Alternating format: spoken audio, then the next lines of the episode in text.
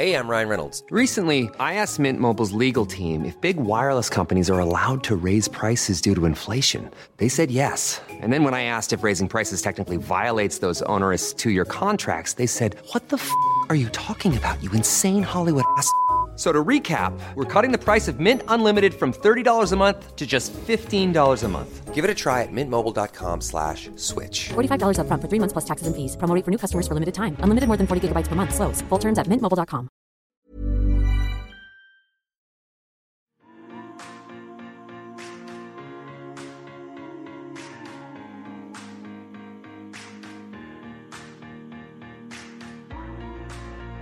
Suffering such grief at an early age, do you think that's really played a part in the Lisa McGuigan we know today?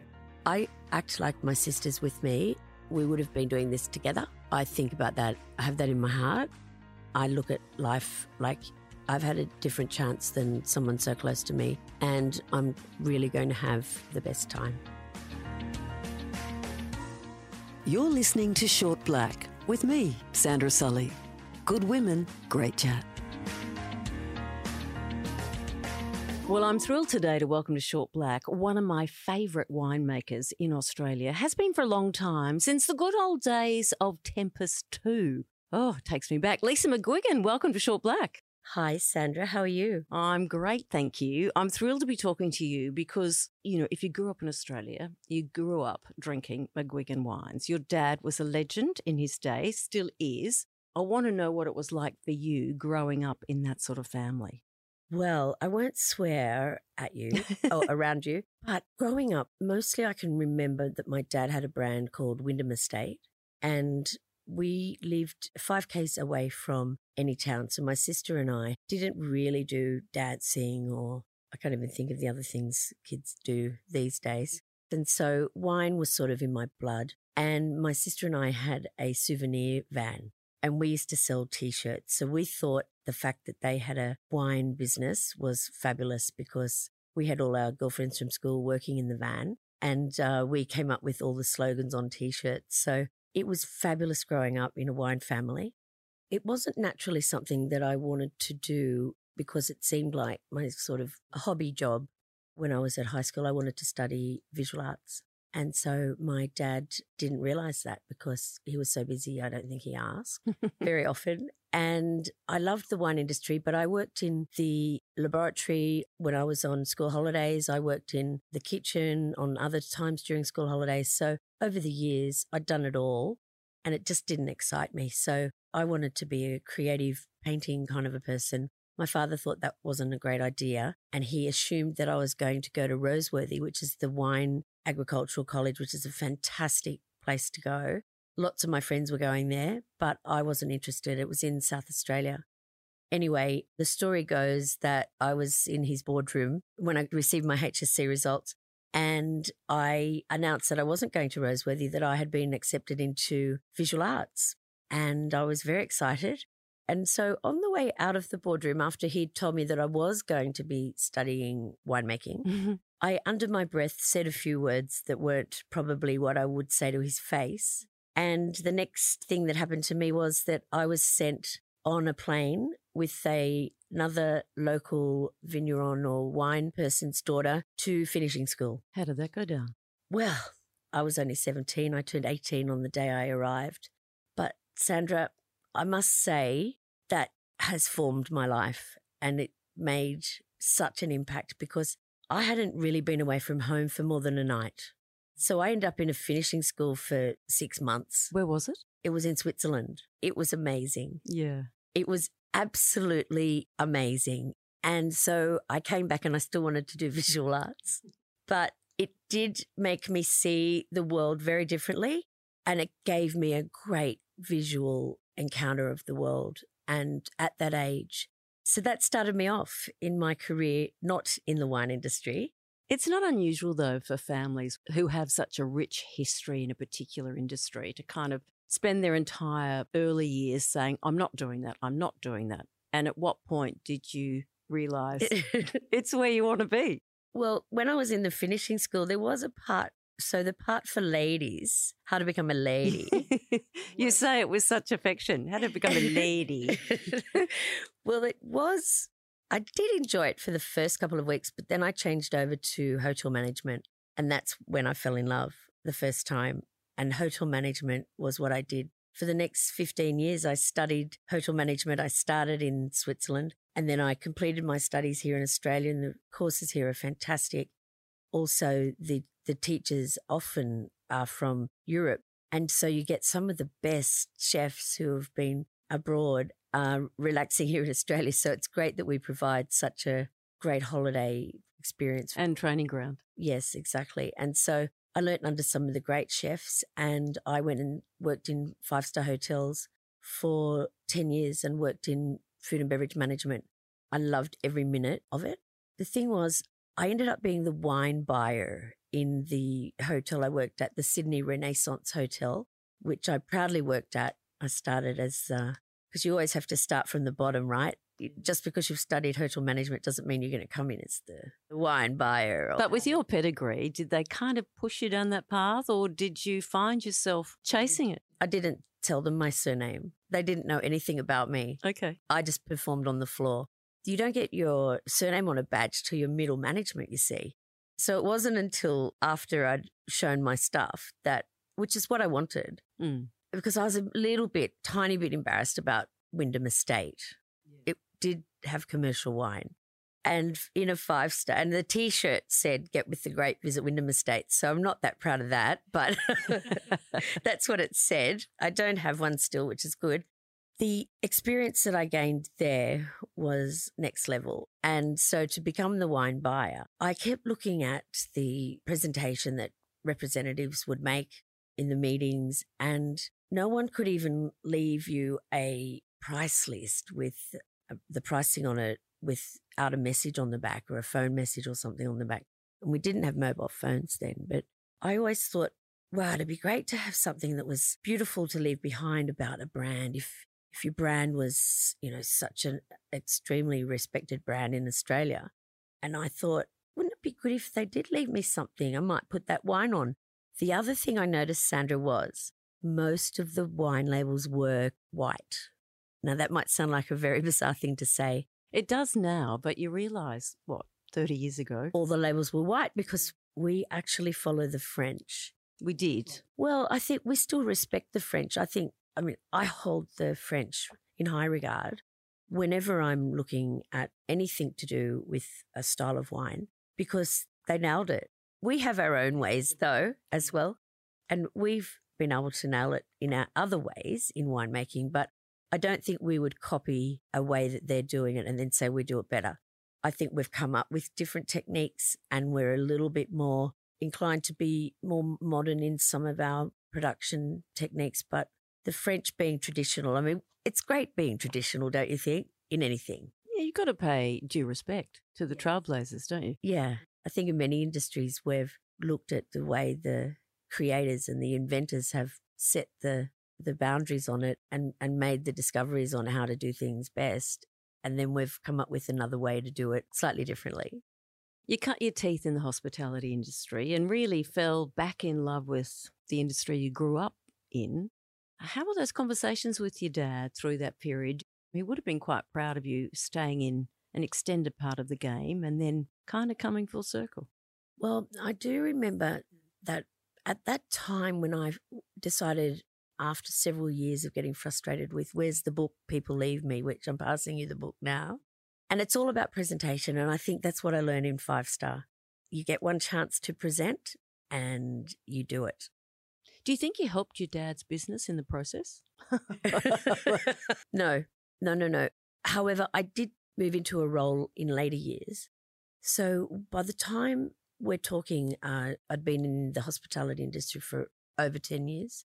He was proud of me there because he'd come and visit and he was always in, in Sydney. But I mean, I call Sydney my home because that's where I've built my business. I've made so many friends in the hospitality industry. The good thing is that they're often wine buyers now. So it does, it, well, it helps, but sometimes it doesn't. And he's a very, he's a tough man, but I know he loves you. We have met many times and he's just wonderful. When he heard I was speaking with you, having coffee with you, he, I think he thought, why wasn't I asked? and so He's always been very demanding as a, a leader and as a family member, uh, with all, even with his brother. His brother is a fantastic winemaker and followed in his footsteps. But Brian was always fairly tough on him. And I think that's good because we're not sooks. We don't want to be sooks. No. Well, you're your own person and you've carved your own career. You've got a strong personality. You know, you're visually powerful, I think. You know, you're in the presence of Lisa McGuigan when she's in the room, but it's mm. because you're your own person. Thank you. And I get the sense you've kind of fought hard for that to find yourself, find your voice, find your own identity away from your father's, you know, large character and imprint in an industry that's significant in this country. Yes, you're right.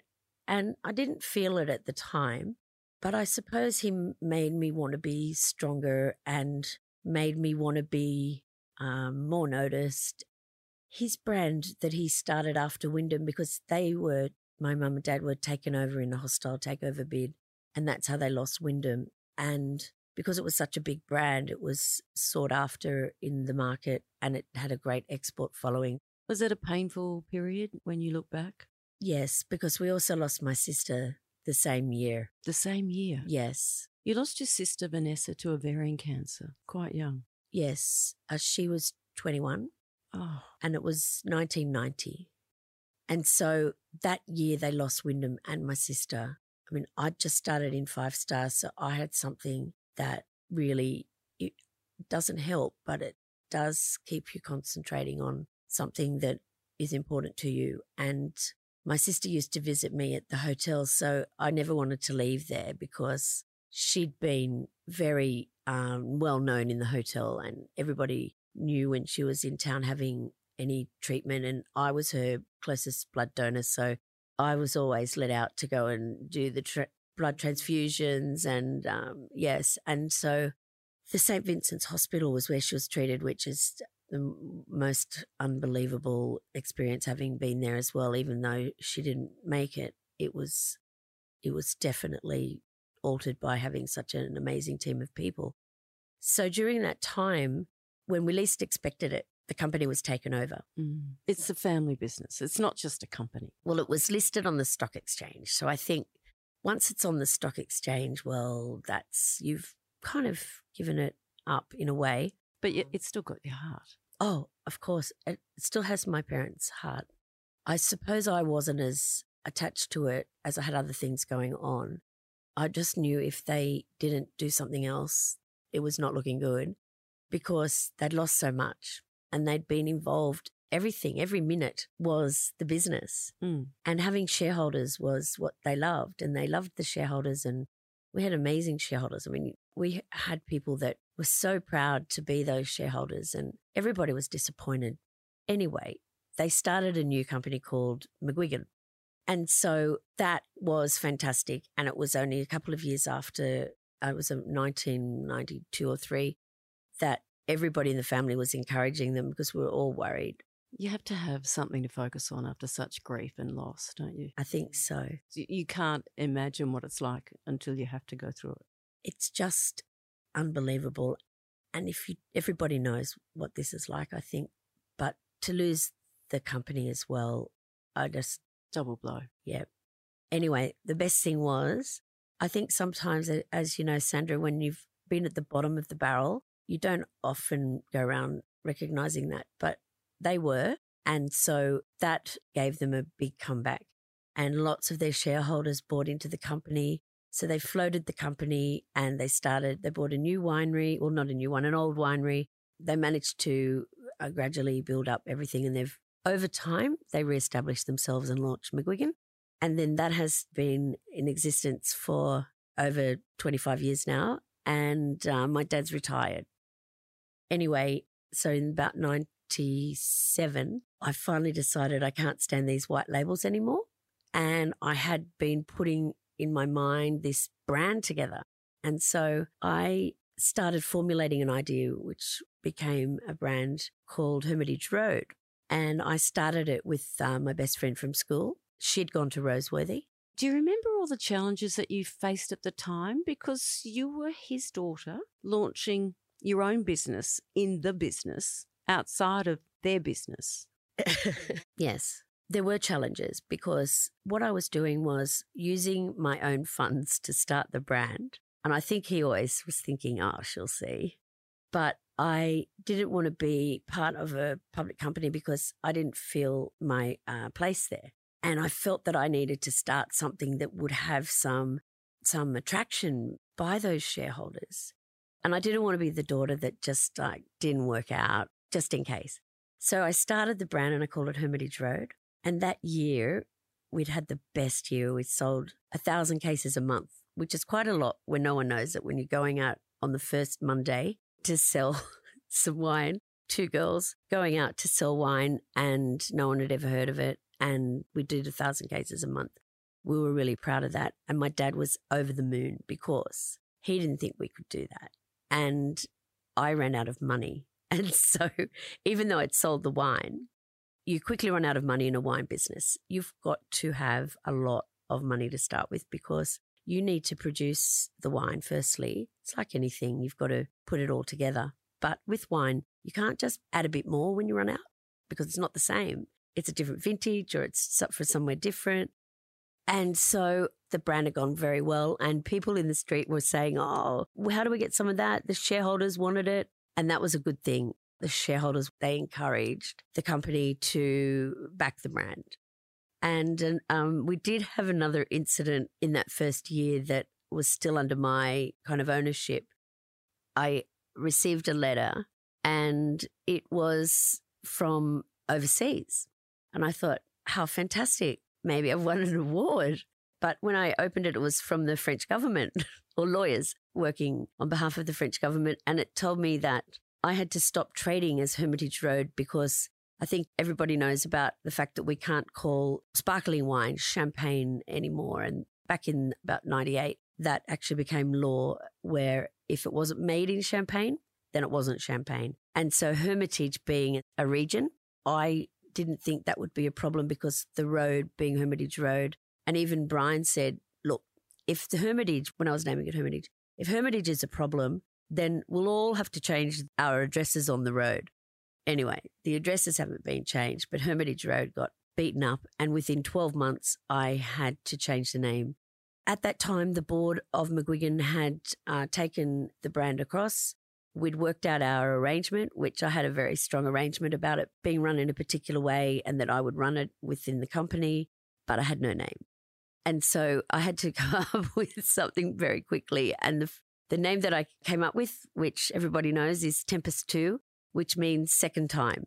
It captured everyone's attention at the time, I remember. Not only was the wine delicious, but the label was silver. My obsession is metal in many respects, that's kind of become your signature. I never realized at the time the story behind it. Didn't you? Well, but I'm very proud that you've, I've just learnt that you loved it from the beginning because you don't know that. And so that fact that you've just said that, I'm just very happy now.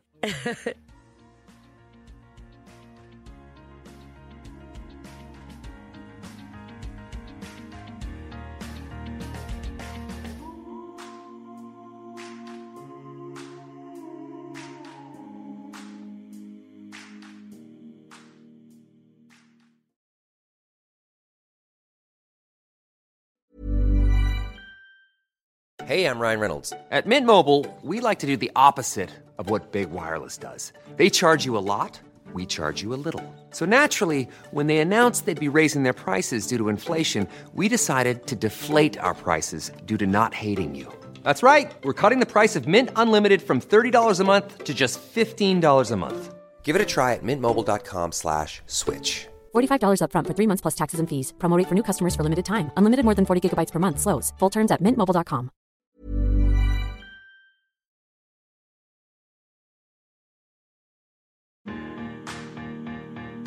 So you're in the business and you've got the support of the family. Yes. You always have the support of the family, I'm sure. But the wine industry's gone through some really difficult times. And you're throughout all of this trying to carve your own path and your real point of difference. Part of that was creating this unique experience at the cellar door. Yes.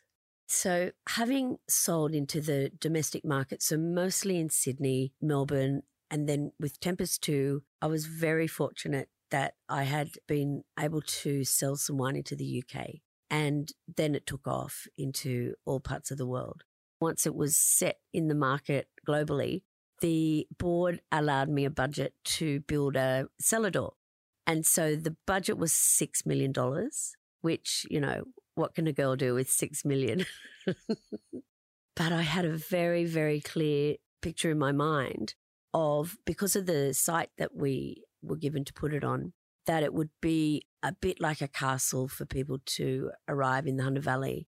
I built a winery with, it has about eight, eight different bays.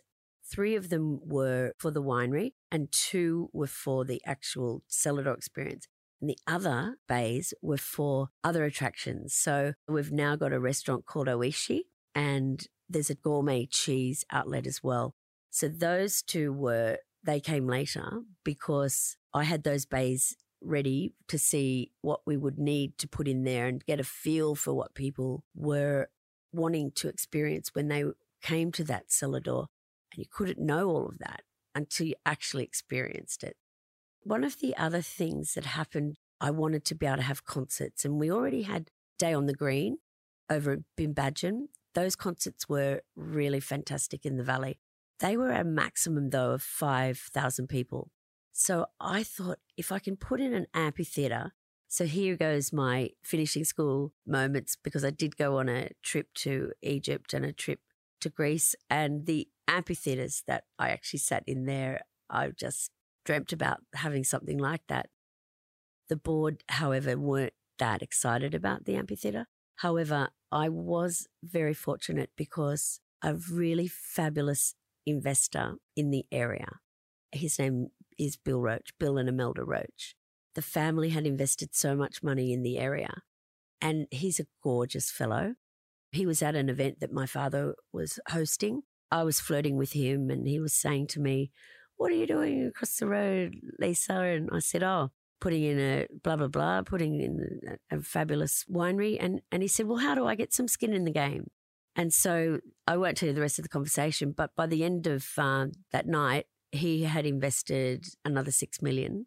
So he became a almost 50% shareholder and he invested the rest of the money so that we could put in every other part of that facility that I dreamt of. So I was a very lucky girl. I think the year that we had Elton John perform, he and I were both had our glasses up in the air, realizing what we'd achieved. We're at the end of the pandemic. You know, we've all struggled through the last two years. Tell me about your experience in the last two years. And I guess the wine industry's done it tough. Yes. So I've left uh, the McGuigan Company and started Lisa McGuigan Wines now. I started that 10 years ago. Oh, yeah, I've been in the with my own brands under my my name uh, for 20 years now. I hadn't actually counted that until sitting here with you today. The Lisa McGuigan brand has been mostly in the uh, Sydney hotels and restaurants and bottle shops, and I'm very, very fortunate to have a great relationship with all of those companies who support me. So I decided that I would build my own next cellar door. And there was an area of land offered to me that was uh, just before Tempus 2, actually. The first restaurant ever to open in, in the Hunter Valley was called Blaxland's Restaurant. And that had a spot of land to the left that had never been really resided on, and it was just a paddock. So here I am with another paddock, and at least it wasn't a snake pit this time, as Tempus 2 was. The cellar door I had in my mind was because my brand's fairly gothic. And I think that it's developed to that because I started with the metal and I got a bit more, a bit more adventurous. And then, yeah, here I am at a gothic cellar door. And I started building that in 2018 and the virus hit. So I just completed it and I'd been open for two weeks. And a friend of mine who works in the aviation industry rang and said to me, there's some ships coming into Sydney and you, are you in Sydney? Get out of there. And it was like, I thought he was joking. And it was, took a few days and then, you know, the problems with the ships had happened, but still we didn't know what was about to happen. But hang on, we just got through the bushfires as well. Yeah. Right. So you've got you've you've launched a new cellar door just through the bushfires, and then the pandemic hits. Yikes! How are you going now? Well, we've, I think we're everybody in the world's gone through this has been, I'd like to say SHIT, but It's shite. yeah, and it's been a fight. However, my cellar door now, which is called Vamp, Vamp means flirtatious woman. Does it? yes. And I wanted to call my cellar door something else so that it was a different product and it was a, it's not just where you taste Lisa McGuigan wines. And it is that. Yeah, it's cheeky, and that's you. Yes, I like to be a bit cheeky and flirtatious. And I wanted to do this because the thing is, I didn't really in my job get to meet my consumers. I would at a wine tasting at a bottle shop, or I would at a wine dinner that I would do, but I didn't every day see my consumers or my possible consumers or potential consumers.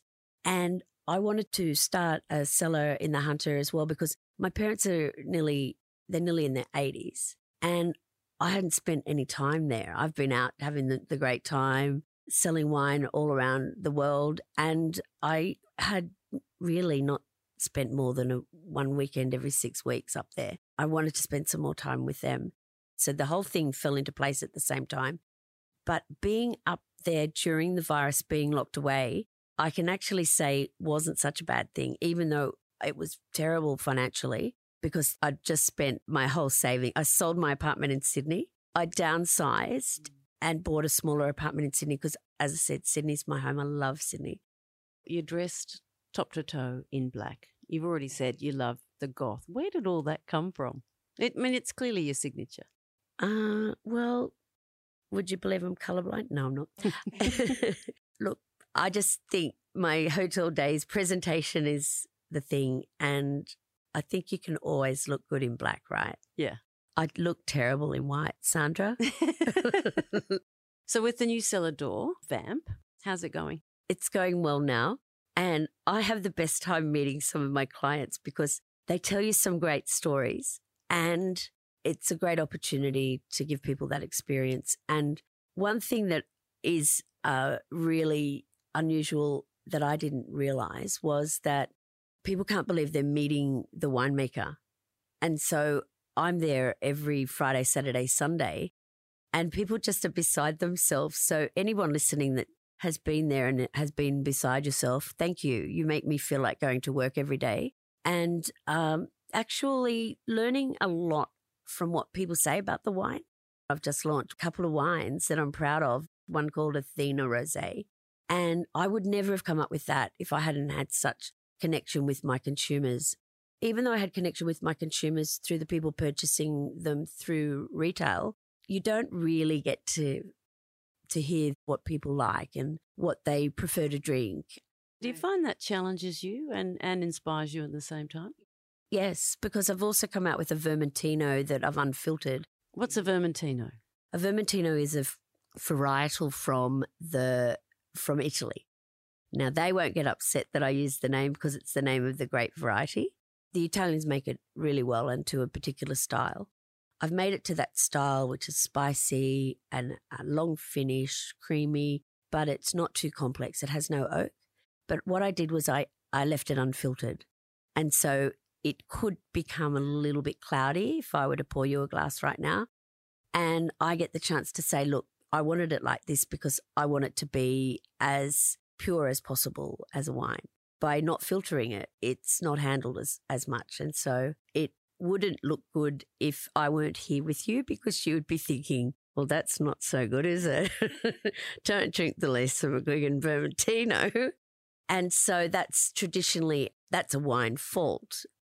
And all your new range has your metal labeling, Yes. which is your signature. Yes. I started it with Tempus 2 and everybody said, oh, you can't put metal onto a bottle. And I was inspired by the bust from Jean Paul Gaultier, the perfume, which has the metal bra on it. And I knew if he could get it onto a perfume, I could get it onto a bottle. And it took a long time. It's not something that just easily, metal doesn't easily go onto a roll. And for a while, I had to hand label things, but I managed to um, have that perfected. I still use my producers that did it in the early days that I had to go into a dungeon with a Italian fellow who wanted to know what I was doing and how many kilometers I would be using of metal. And it, it had to be the thickness of foil, which is pretty thin. And he would recommission one of his machines that he hadn't used for years. And so we managed to do it, and I still use him because it was such a great experience. And Tempus too still use them, but I've now adapted it so that you can print on it, whereas before you couldn't print on it. And so that's my secret, and I still use it on my bottles. As an industry, we've really come of age several decades ago. And many Australians are really proud of our wine industry. How would you rate it? Look, I think that we're one of the more innovative countries, and we also do traditional wines well. But because we do innovation well, we're very popular in the global markets. I think that we don't really necessarily try to compete with the French. We, I mean, I personally just respect them as the the heroes of our of our industry. But we can manage to get wine into Asian countries at a lot better price, and we produce wines that suit those palates a lot more. I think we're more flexible for those types of areas. Can I just ask you about the American market? I, I feel like in the last 20 years, they've woken up how wonderful Australian wines are. Would that be an accurate assessment? Yes. I'm not sure if you've tried many of the American wines. There's some really amazing American wines. I'm inspired to make Pinot like they make it in America. Not New Zealand? Look, we make it in a similar way to New Zealand, but the American Pinots, I pride myself on making them a bit heavier like they do. And I used to have a bottle shop, so I used to stock lots of American Pinot. And because Paul Keating was one of my customers, the first time I met him, I could hardly speak. I was so overcome. But he ended up being an amazing consumer of Pinot and, and his sister as well. And uh, learned actually a lot about American Pinot from his palate. Yeah. And so I started stocking a lot of them so I could get him into the store more. but he was gorgeous. And so now I've fallen in love with the American Pinots, and I, I've got two types of Pinots. I've got a Yarra Valley, which is more of the French and New Zealand style. And then I've got a McLaren Vale, which is more of the American Willamette Valley style Pinot. You know, what I love about your story is that you own your passion, which is infectious. And you don't have to be a big wine drinker to love wine. That's right. One of my, you know, many sayings in life is life is too short to put up with fools, sit in traffic, and eat I love that. shite food Yes. and wine. Yes. Just having uh, just a, a small glass, it's so different if you have the right food with the right wine. It can change everything. If someone doesn't drink wine, it's just good to try it. Don't try red first, try white. It can be matched so beautifully. Like Chardonnay, there's two types we're talking about today, and one's lightly oaked and one's really oaked and aged. And so the aged one isn't something that you should try if you're just starting with wine, but there's some beautiful Pinot Gris and Moscatos that you can have. Moscatos are kind of sweet. Not unless, well, yes, they are sweet, but it's a good way to get someone who doesn't drink any wine hmm. onto wine. And then once I've got them, I make a Moscato. Once they're onto wine, I add a nip of vodka and I call it I call it after myself. It's called Elisa. and I serve that at my cellar door because so many people come, there's say four and three other ones tasting and one doesn't drink. So I just give them Elisa and then they're into the tasting. But maybe they're the designated driver and you've corrupted the whole trip. but that's that's all right because next time you come, I'm happy to drive you. I've driven quite a few of my clients back to their hotels. While you love Sydney, really, you're kind of based in the Hunter these days. Yes, well, I'm definitely there Friday, Saturday, Sunday. So, where's the business now? Going well? You're excited about the future? Yes, very excited. And I've just got a great team at my cellar now. A young man who's the who's about to become the manager, and a, a young lady who is going to be the assistant because I've been running it, but I think now it's time for me to just get on and do some other things, such as make some other wines, create a great dinner. We're having a medieval dinner. In fact, we're having a couple, and they'll start around August this year. So there'll be a few over the winter period. And we'll be having food that's cooked outside on a rotisserie. plus underground. Just back to wine for a second. Sounds to me like you don't actually grow your own grapes in the Hunter. Why not? Well, I don't because daddy does. and I'm terrible in the garden. I planted my first uh, lot of grapes behind my cellar door. They're dead. And so I'm really good in the winery and in the marketing. And the ble- clearly the blending, right? Yes, the making. How does that process work? Well, I outsource. So there's a lot of great growers in the Hunter. And I have started sourcing like Vermentino recently. And now I've got a contract which I uh, take every year and that at whatever the price is that he wants to sell it to me at because I love the Vermentino.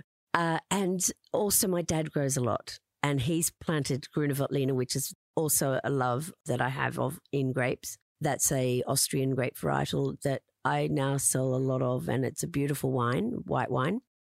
Those kind of uh, scenarios are great because my dad still does. He loves horticulture.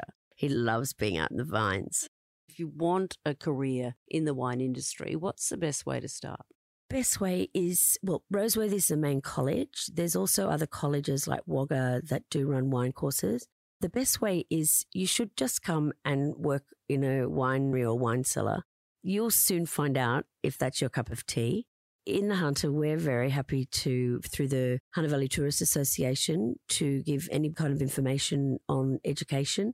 I'm personally happy to talk to anyone about the best way to go about it. Not that I'm the best advisor because I've done it a different way. I would advise going through colleges, but I think that there's many opportunities that also the Australian Wine and Brandy Corporation, they have a massive amount of information on their website. If that excites you, then next level, go to a winemaker or a wine company and ask, can you ask them questions? We're always, always very happy. I know my dad would be happy as well to answer any questions about the best way to get in. And there's plenty of people to talk about it, especially over a glass of wine. But in the Hunter, we're all very happy to answer any questions that anybody may have. So, are you thinking of getting into the industry, Sandra? No, because because what goes hand in glove with so much wine is so much cheese. it is cheesy. it's delicious with wine. I think one of your mottos is great wine should be enjoyed with great friends and great food. Yes, I totally agree with that. Life's too short to not have cheese. You know, the spirit through this whole conversation has been cheeky, but also a genuine passion for what you do and also living life to the fullest. I can't help but wonder if suffering such grief at an early age, losing your sister so young, do you think that's really played a part in the Lisa McGuigan we know and enjoy today? I think so. I act like my sister's with me. She had a great sense of humour, better than mine. And I think that I've tried to act the way she would if she were with me in our t shirt shop. And she was younger than me, so I always influenced her, but we would have been doing this together. And I think about that. I have that in my heart. And if I didn't think any other way, I'd be I'd be some tragedy somewhere. And I look at life like I've I've had a different chance than someone so close to me, and I'm going to make it work. And I'm really going to make the best choices and have the best time. Well, we've loved having you here at Short Black. Thanks so much for joining us, Lisa McGuigan. Good luck. Thanks so much, Sandra. I've loved being here. You have been listening to Short Black, a Network 10 podcast. To make sure you don't miss any episodes, subscribe in your favourite podcast app. Thanks for listening.